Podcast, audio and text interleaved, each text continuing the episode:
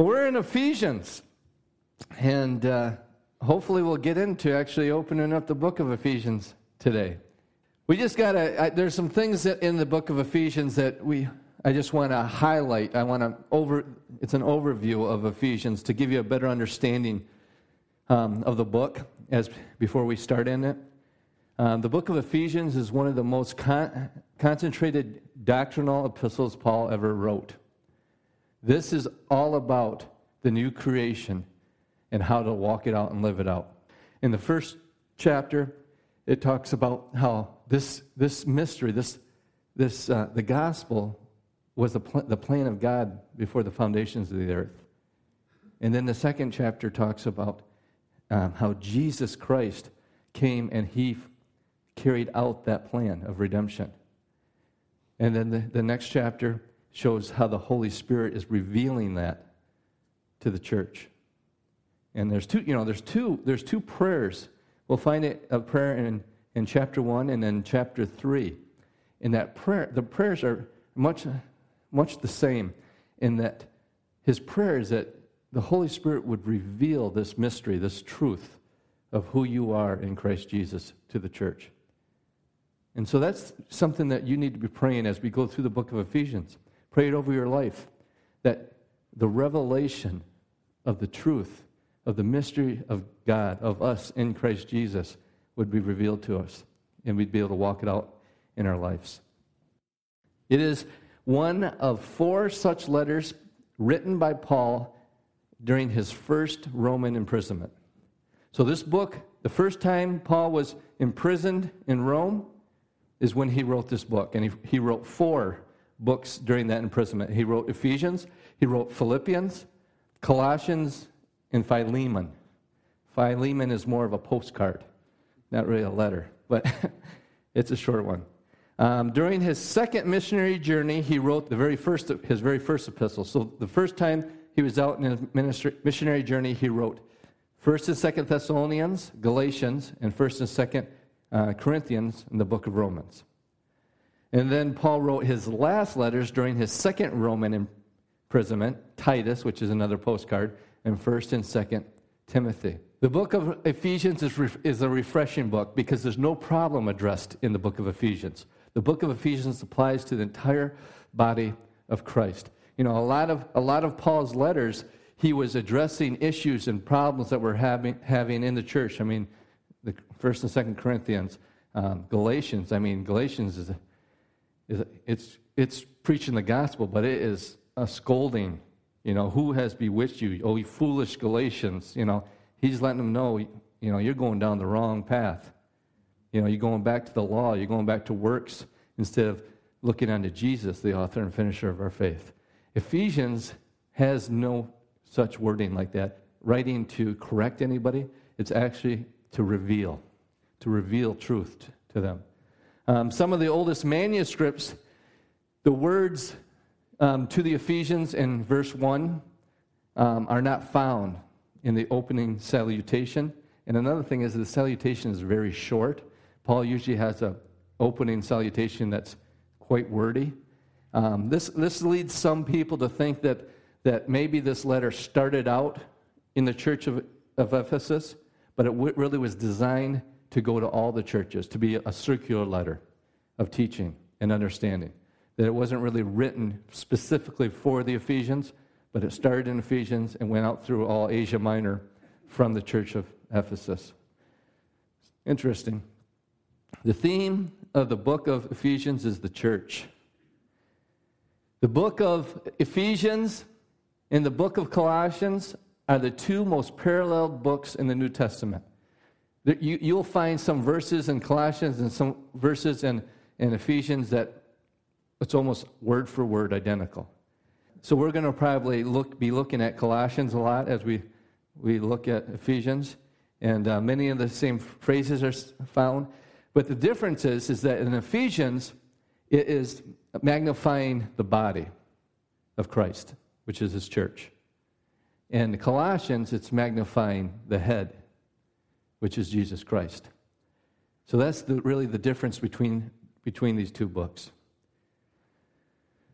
As we said, the book of Ephesians is divided into two sections. I, I don't know if you guys realize this, but there was no chapters, there was no verses when these were written. Those were put in by translators to help us divide the, the Bible up. What happens is a lot of times you'll be reading, and just because a verse stops, you'll stop.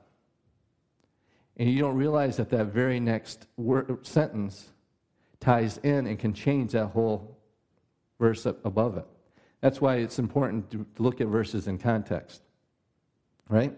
So the uh, verses, the chapters, those were all added in um, through the translators. Um, chapters 1 and 3 deals with positional truth. What do I mean by positional truth? Uh, where you are in God, your position. You're no longer in Adam, the first Adam. You're in the second Adam, Jesus Christ. What is your position? And that ties in with authority. That ties in with um, your rights as a believer, right? If you positionally you are an American citizen, correct? And that gives because of that position, you have certain rights and certain uh, benefits of being in this in the United States. Same thing with spiritual things. Spiritually, we're positioned in Christ Jesus. And that's what the first three um, chapters are, are, revealing who you are in Christ. Um, the next, the next uh, three chapters, chapters four through six, deals with temporal truth. Temporal truth. What do I mean by temporal truth? It's the application of your positional truth in life. See, there's truth in the world, but it's temporal truth. It doesn't last forever sickness, disease, poverty, famine, hate, adultery, lust, greed. That's, te- that, that's truth. We have it in the earth, but thank God it's temporal. Right? There's coming a day where the eternal truth will be manifest in the whole earth. Right? And we're supposed to be praying that thy kingdom come, thy will be done on earth now as it is in heaven. Our goal is through faith, through our positional, through the, through the positional truth, bring heaven to earth and bring glory to Jesus. So, what this is talking about is in the first three chapters, he wants to reveal this mystery. He prays twice that you would. Uh, that it would be re- revealed and that your mind would be open and you'd be able to grasp this truth. Because the next three chapters is all about since this is who you are, this is how we live. And that's awesome. It's awesome. Chapters 1 through 3 deal with the plan of redemption and building of the church. This plan is no different than that of creation. You know, when God created the earth, He had a plan. It was the Father's plan. The Father was the originator of the plan of redemption, just like the plan of creation from eternity past. This is the theme of chapter 1. So, just, just like the Father had this plan to create the earth, He had this plan of redemption of, of man. And this was before the creation of time, before the earth was even created. Then Jesus Christ went to the cross and executed the plan of redemption, which is the theme of chapter 2.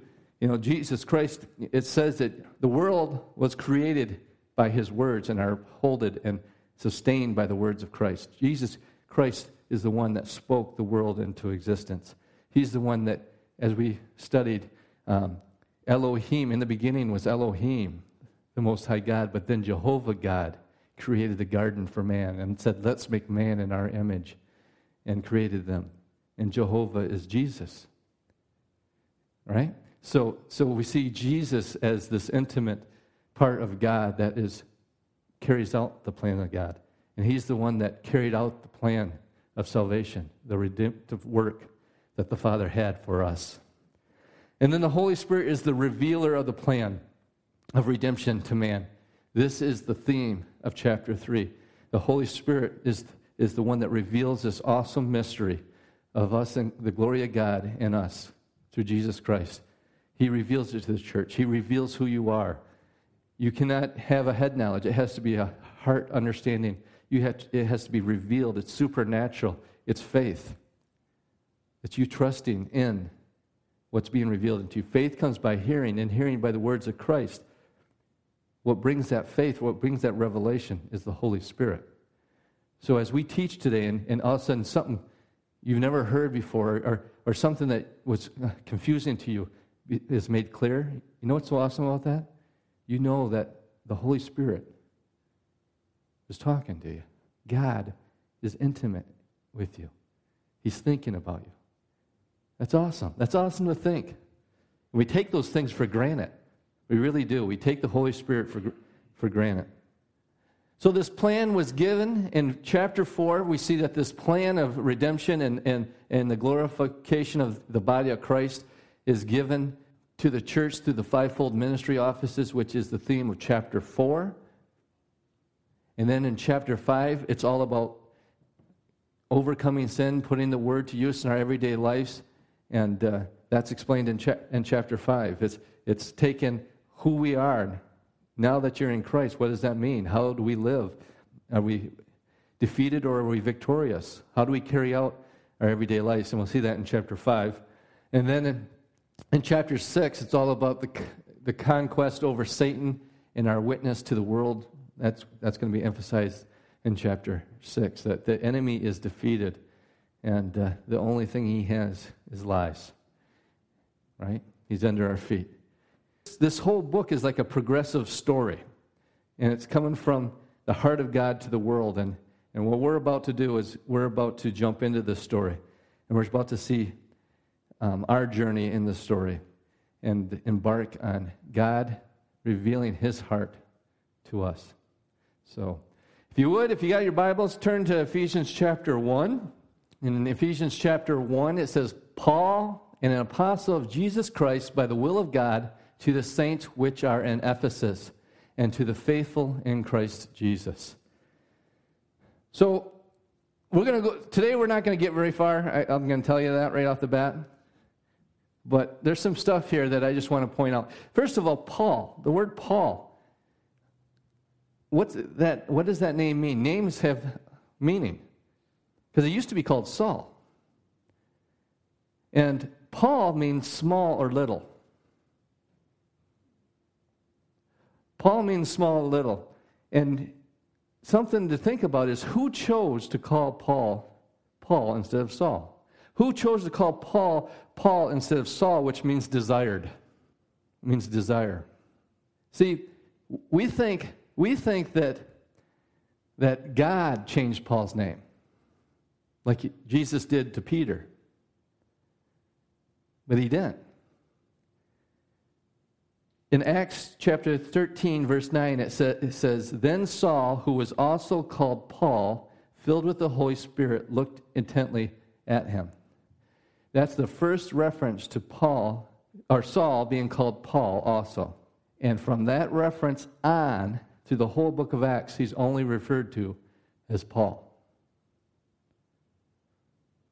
And I think this really has something to do about how Paul seen himself. You know, he used to be a Hebrew of Hebrews from the tribe of Benjamin, uh, circumcised on the eighth day, according to the law, blameless. He was something to be desired. He was something to be proud of.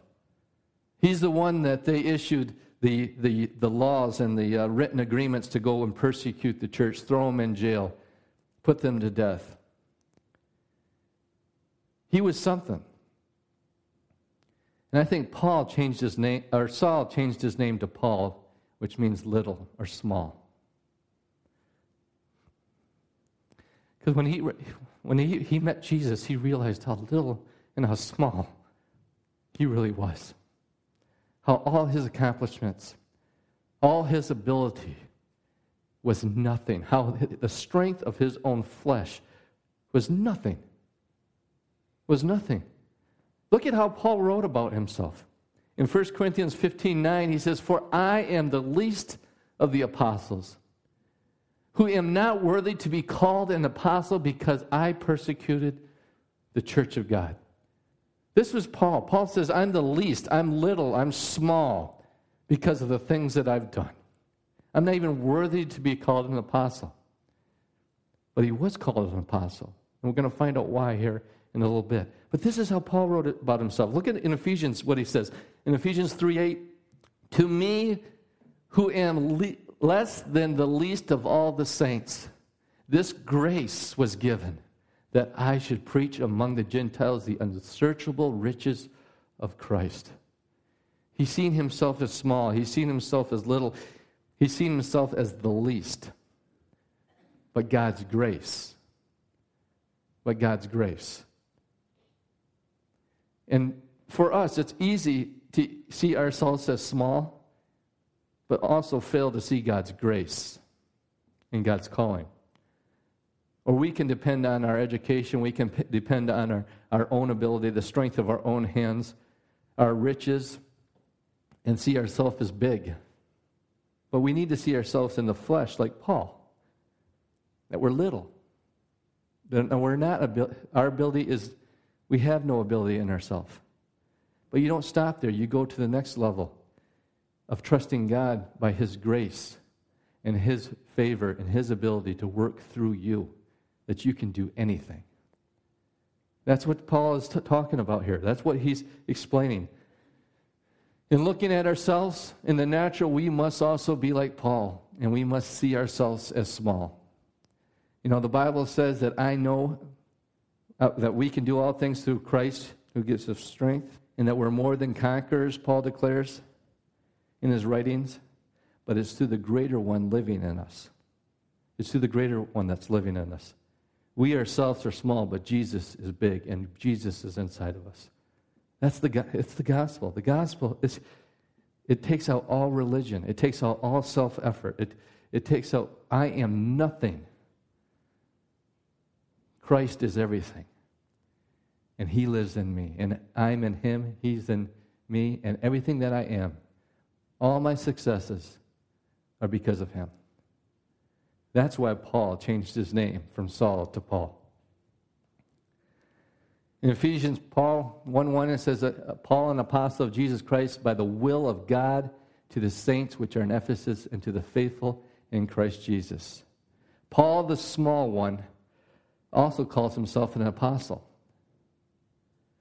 which is a title of an importance. It's actually, it's kind of um, was a like a navy term back in those days, kind of like an admiral.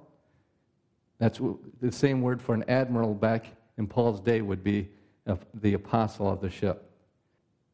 So we see it's kind of like it contradicts itself. You have Paul, the small one, and then you have this great title of an importance. And that's the, our two worlds it's the worlds of the flesh, and it's the worlds of the spirit. And it's bringing those together the flesh and the spirit.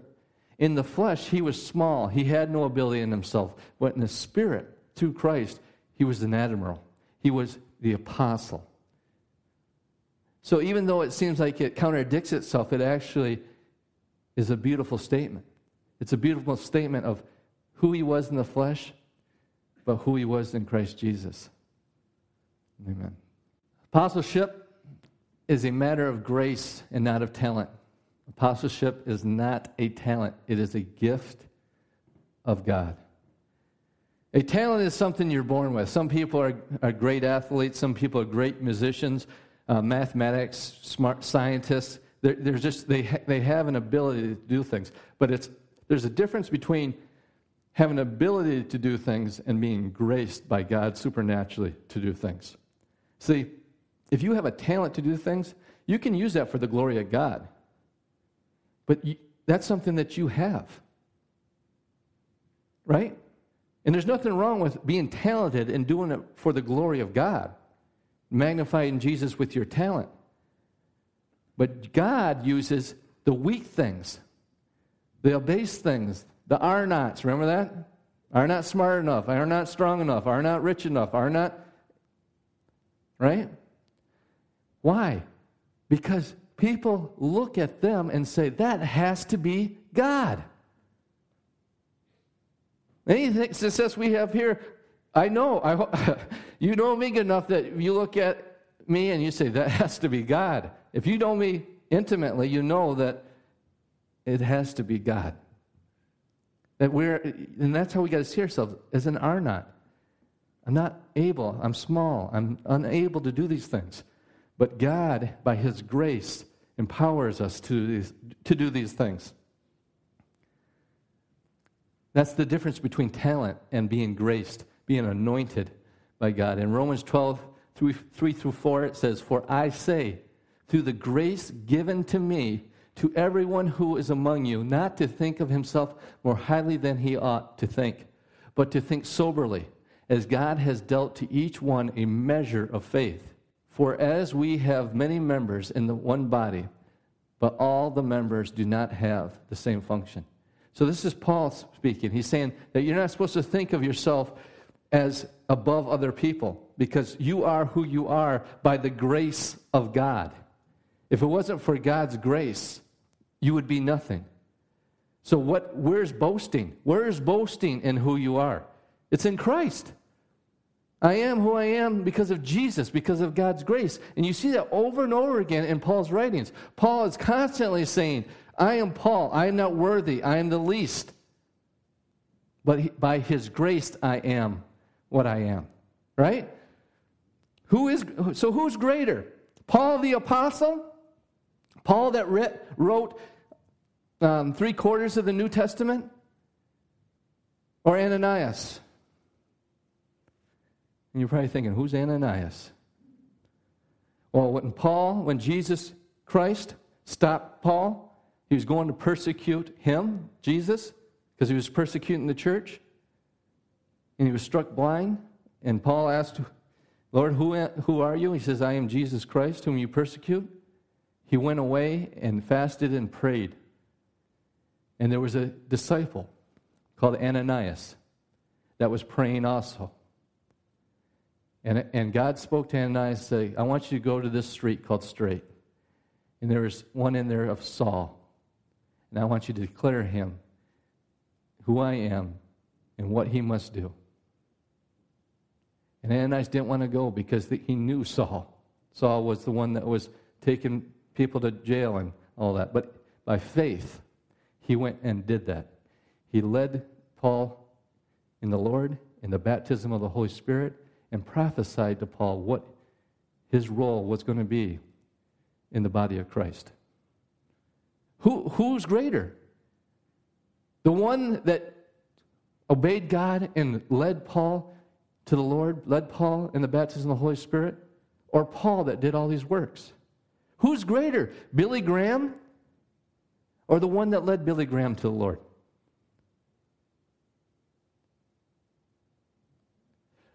God doesn't judge on quantity, He judge, judges on this is your calling. This is what I've called you to do. Will you be faithful? Will you be faithful in what I've called you to do?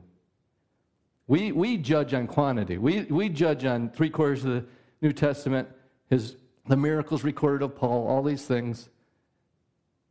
But because of one person fellowshipping with God, praying with God, and being obedient, it brought Paul into the kingdom, and all these things happened because of that. That's awesome to think about. In Romans 12, 3 and 4, it says, But to each one of us, grace was given according to the measure of Christ's gift. There is grace given to you. There's grace given to you. And we must be faithful to that grace that was given. See, that's faith. Our faithfulness is in the faith of God's grace in our life. Do you understand that? Grace is God's favor, His anointing, His equipping, His ability in your life. And it's done through one person who is grace, Jesus Christ, right? But you can be like that man that had the talent given to him and just hide the grace of God in the ground and be afraid to do anything with your life because you see yourself as small. You see yourself as not able to do anything. You can see yourself as a failure. As I say over and over again, if you're going to fail, fail for the glory of God. Fail for the glory of God. If, if I'm get to heaven and I'm an absolute failure, I'm going to say, Lord, at least I did it for your glory. Right? But we're given grace. We're given grace, and God expects us to have faith in that grace to do something with that grace. We must be faithful with the grace that is given to us. That's what that's saying. It says each one of us has as grace was given to us according to the measure of Christ's gift. What, what has God graced you to do for the kingdom of God right now? What's He speaking to you? What is He wanting you to do for, in His name, for His kingdom? Only when we are faithful with what we've been given will we grow in grace. Do you realize you can grow in grace? As you're faithful with least, you grow in, in, in the grace. And if, as you're faithful and you trust and you do things that God is calling you to do, you're obedient to the grace, you will grow in more and more grace, more and more ability. Paul, an apostle of Jesus Christ by the will of God. Paul did not choose to be an apostle. You can't choose to be an apostle. You can't choose to be a prophet. You can't choose to, any of the fivefold ministers. You can't choose to be a pastor. You can choose it, but you're going to be miserable if you're not graced to do so. You can't be a pastor because your mama want, wants you to be a pastor. You can't be a pastor because you have a heart to do good. You have to be graced to do this.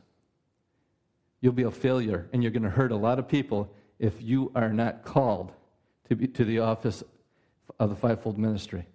It might look shiny, it might look good, but I'm telling you, if you, if you, don't, if you don't have the grace, when people talk nasty about you, when people reject you and leave, leave your church or leave the church or, or call you a heretic or whatever nice things they want to say about you, if you don't have the grace of God on your life, you, you won't get through those things. And you'll start compromising. And you'll start trying to run the church according to what pleases men rather than God. There has to be a grace upon you. There has to be an equipping, an ability to do these things. And you can grow in that, in that grace. Paul didn't choose to be an apostle.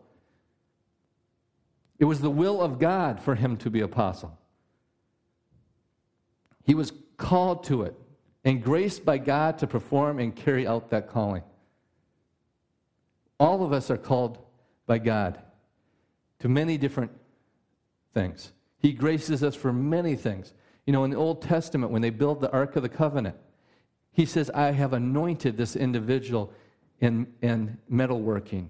I've anointed this person in woodworking. I've anointed this, this in sewing the, the tabernacle up. These people were graced by God to do something supernatural for him. And that's one thing we got to understand. There isn't the secular and then there's the holy. No, all things are holy. All things are good and pleasing to God. Now, I'm not talking about sin and stuff like that. I'm talking about what you do, your job, whatever your job is, you can be graced to do that job. But the, the thing that we fail to do, and the fail, thing that we fail to teach our kids, is to find out what God has called you to. Some of us are doing our jobs in our own flesh. We're doing it in our own ability. We, I'm at this job because this is where I, they hired me. But are you content? Are you, do you feel like that uh, this is where you're supposed to be? This is what God's called you to? If it's not, it might be just a stepping stone. And don't be afraid to trust Him. Be faithful with that grace upon your life to do what God has called you to do. Right? We don't teach it very good in the church, is that God has a plan for your life. He has a destination for your life. I don't care if you're only five years old or you're 95 years old, God still has a plan for your life. In 1 Corinthians chapter 15, 9 and 10, it says, For I am the least of the apostles who am not worthy to be called an apostle because I persecute the church of God, but by the grace of God I am what I am. And his grace towards me was not in vain, but I labored more abundantly than they all, yet not I, but the grace of God which was with me. Note, it, it seems very contradictory there. He says, I'm the least, but I do, I've done more than them all. But then he says, But it's not me. My ability, my labor, my hard work, even that was because of God's grace. And you can always tell somebody that is working under, laboring under grace or laboring under the flesh. You ever hear of burnout? I mean, there's so many articles on avoiding burnout and all, you know, ministers getting burned out. I want to get burned up. I just want to, I mean, I don't understand that. And the reason why is because they're doing it in their own work, they're doing it in their own flesh. They're taking care, uh, they're carrying burdens and cares that they weren't meant to carry. They, the responsibility they take on their own shoulders, and they're not under grace. A grace, when you're under grace, you can labor more than anybody. You can people will look at you and say, "How do you get so much done?" I, I don't know how you aren't just exhausted. Because there's a grace on you to do it. It's supernatural. See, these are things we don't understand. Even in your life, there's a grace that God wants to put on you that people look at you and say, Man, how do you do? How do you accomplish all the things you do? How are you able to do the things that you do? I look at you and I just get exhausted. But you seem to just be like a bobber, like a cork. You always rise to the top. It's because there's a difference between the works of the flesh and being graced, this, this supernatural ability of God on your life. It's awesome.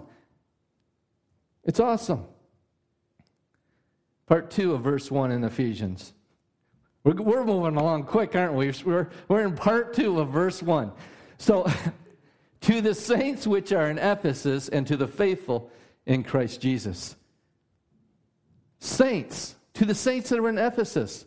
Saints mean, means holy ones. There's some denominations that you have to qualify to be a saint. They, they vote on if you're worthy to be a saint. That's not what the Bible teaches at all. We are all saints. We are all holy ones because of Jesus Christ. You are a saint. There's some people that look at you and say, How dare you say that?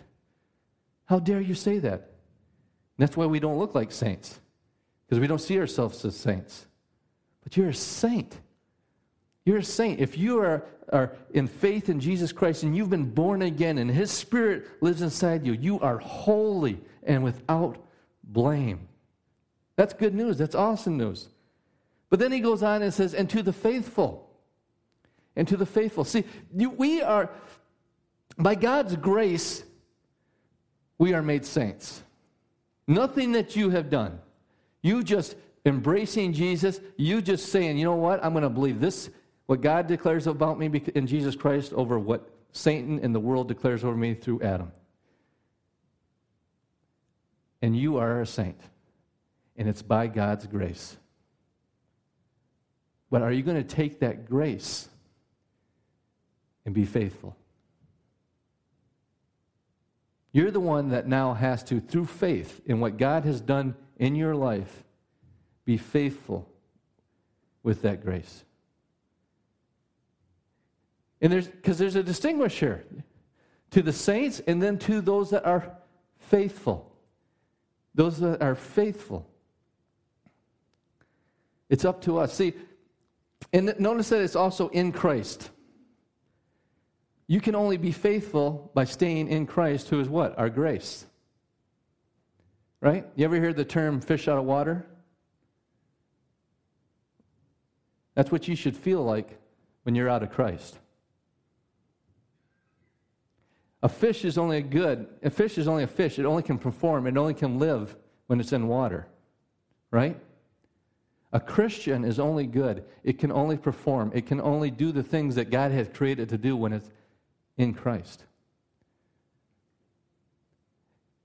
I hope you see the same thing going over and over again. He, that, that this faithfulness is not you, now I got to work real hard. No, it's just believing this is who God says I am, and I'm going to be faithful with who God says I am. I'm going to believe that, and that's how I'm going to live. Right? And we see this, and it must have been like that in the churches in Paul's day, that, that there are those that, that are, you know, um, show up on, on Sunday and stuff like that, and then there's the faithful ones. Percentage wise, throughout the churches, they say that it's the 80 20 rule. That 20% are the ones that are faithful, 20% are the ones that serve in church, of, and 20% are the ones that give at church. I see at this church, we break that mold. I think, I, I, I believe that we're above, we're far above 20%. We have very faithful people here. We're people that are taking the grace of God and believing and trusting in Him. We have people that are coming, uh, doing things, you know, children's ministry, getting up here, doing a call to worship. It's not, you, most people don't want to do that. And they do it by faith. They get up here and they, and they, and they say, you know what, I'm going to do this for the glory of God. I'm going to trust that the Holy Spirit's going to equip me. I'm going to do this for His glory. And I'm doing it in faith. You know, children's ministry, you know, they, it can be intimidating. Especially when you, it doesn't feel like they're listening to you or you're not getting through to them. But you do it in faith.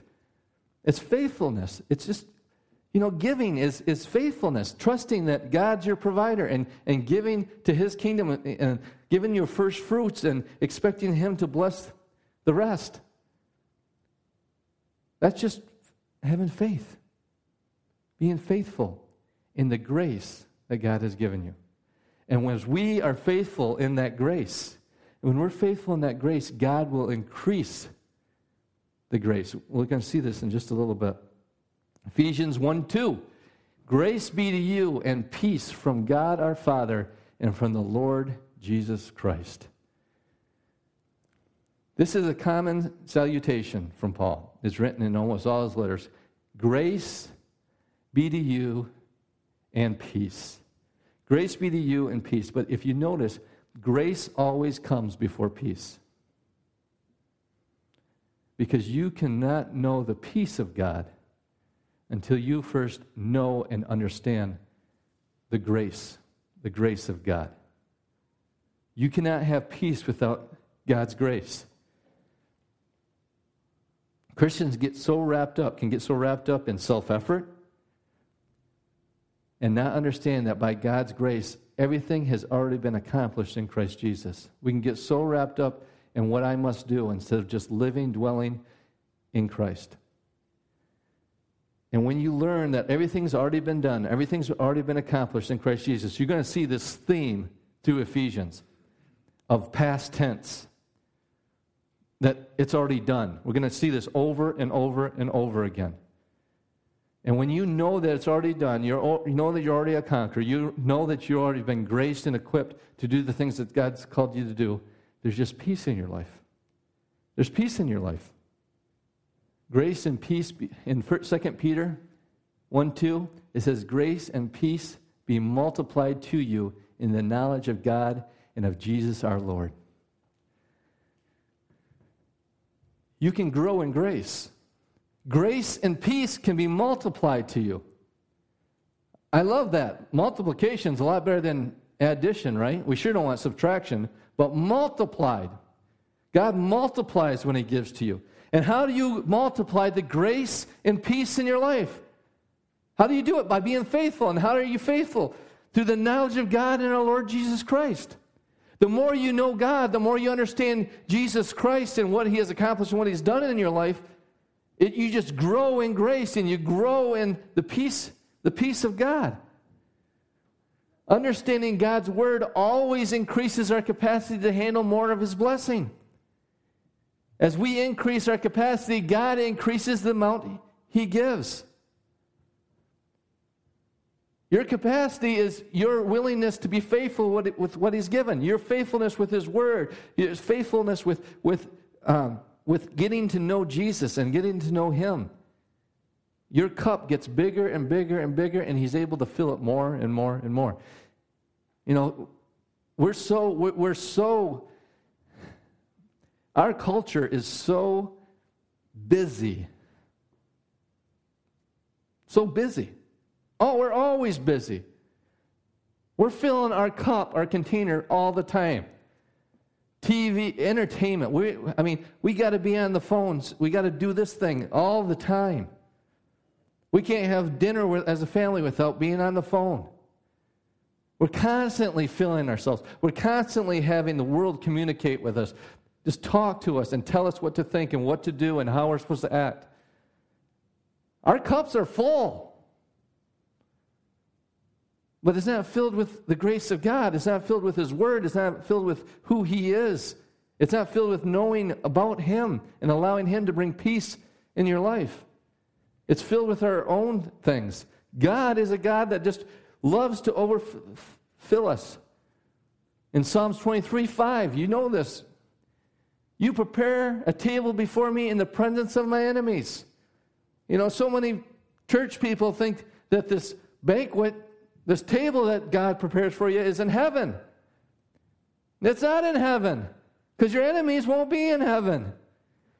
God wants to throw a big old party for you right in the presence of your enemy, right now on earth. He wants to have a banquet table set up in front of you. And there's so many people that refuse to sit down at his table.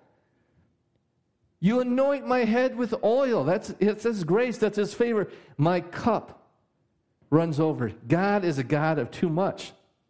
He's not a God of enough. He's a God of too much. When he did the loaves and fishes, it was too much. They 12 baskets left over. It was overflow.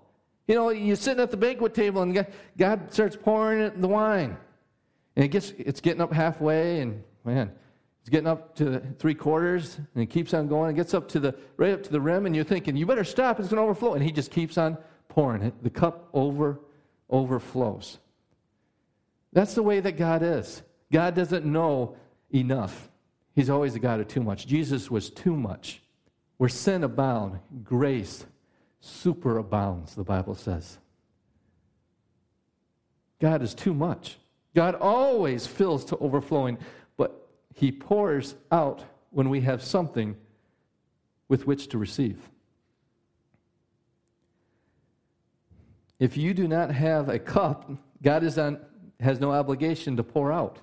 You have nothing to receive. If, if, you if you don't have, a, if you're not a willing vessel, if you're not a faithful vessel, that's taking the grace of God and being faithful with it. The cup comes through the knowledge of God's word. As you your knowledge increases, your cup increases, increased capacity brings increased blessing into your life. And you cannot deny that you can tell people that have spent time with the Lord that they had the blessing of God all over their life. There is a difference with people that are faithful with the grace that God has given them. They're a faithful steward of what God has given them. They're faithful with their time, with their word, all those things by the grace of God, and you can just see increase in their life. It's awesome. But for some reason, we, we look at them and we say, well, God just loves them more than not me. No, He loves you just the same. He's great, he wants to grace you just the same. He wants to pour out in your life just the same. It's the vessel that's different right? And God doesn't choose golden vessels, He doesn't choose silver vessels. He chooses willing vessels. He chooses willing vessels. So that is our the first two verses of, of Ephesians, chapter 1, verses 1 and 2. I promise we will go faster. But uh, there's a lot jam packed just in that little bit. And, we, and, and, those salutations are just, we just read them and overlook them. You know, we, we don't realize that this is inspired by the Holy Spirit. God is trying to tell us something here. God is trying to tell us something here. And, and just something that kind of uh, um, makes us realize that this is a, uh, could have been a circular letter that went around to a lot of churches, is the salutation was very, it wasn't very personal most of the Paul's salutations were quite lengthy. That's it. Those two verses were the salutation. It was kind of like a generic salutation, a generic letter. But even in the genericness of it, you realize that there's so much power, there's so much God is saying just in that in that little bit right there. Amen. Amen, church. You've been listening to a message from Charis New Testament Church. For more information or to contact us, go to www.charisntc.org. And remember, you are deeply loved, favored, and destined to reign in Christ Jesus.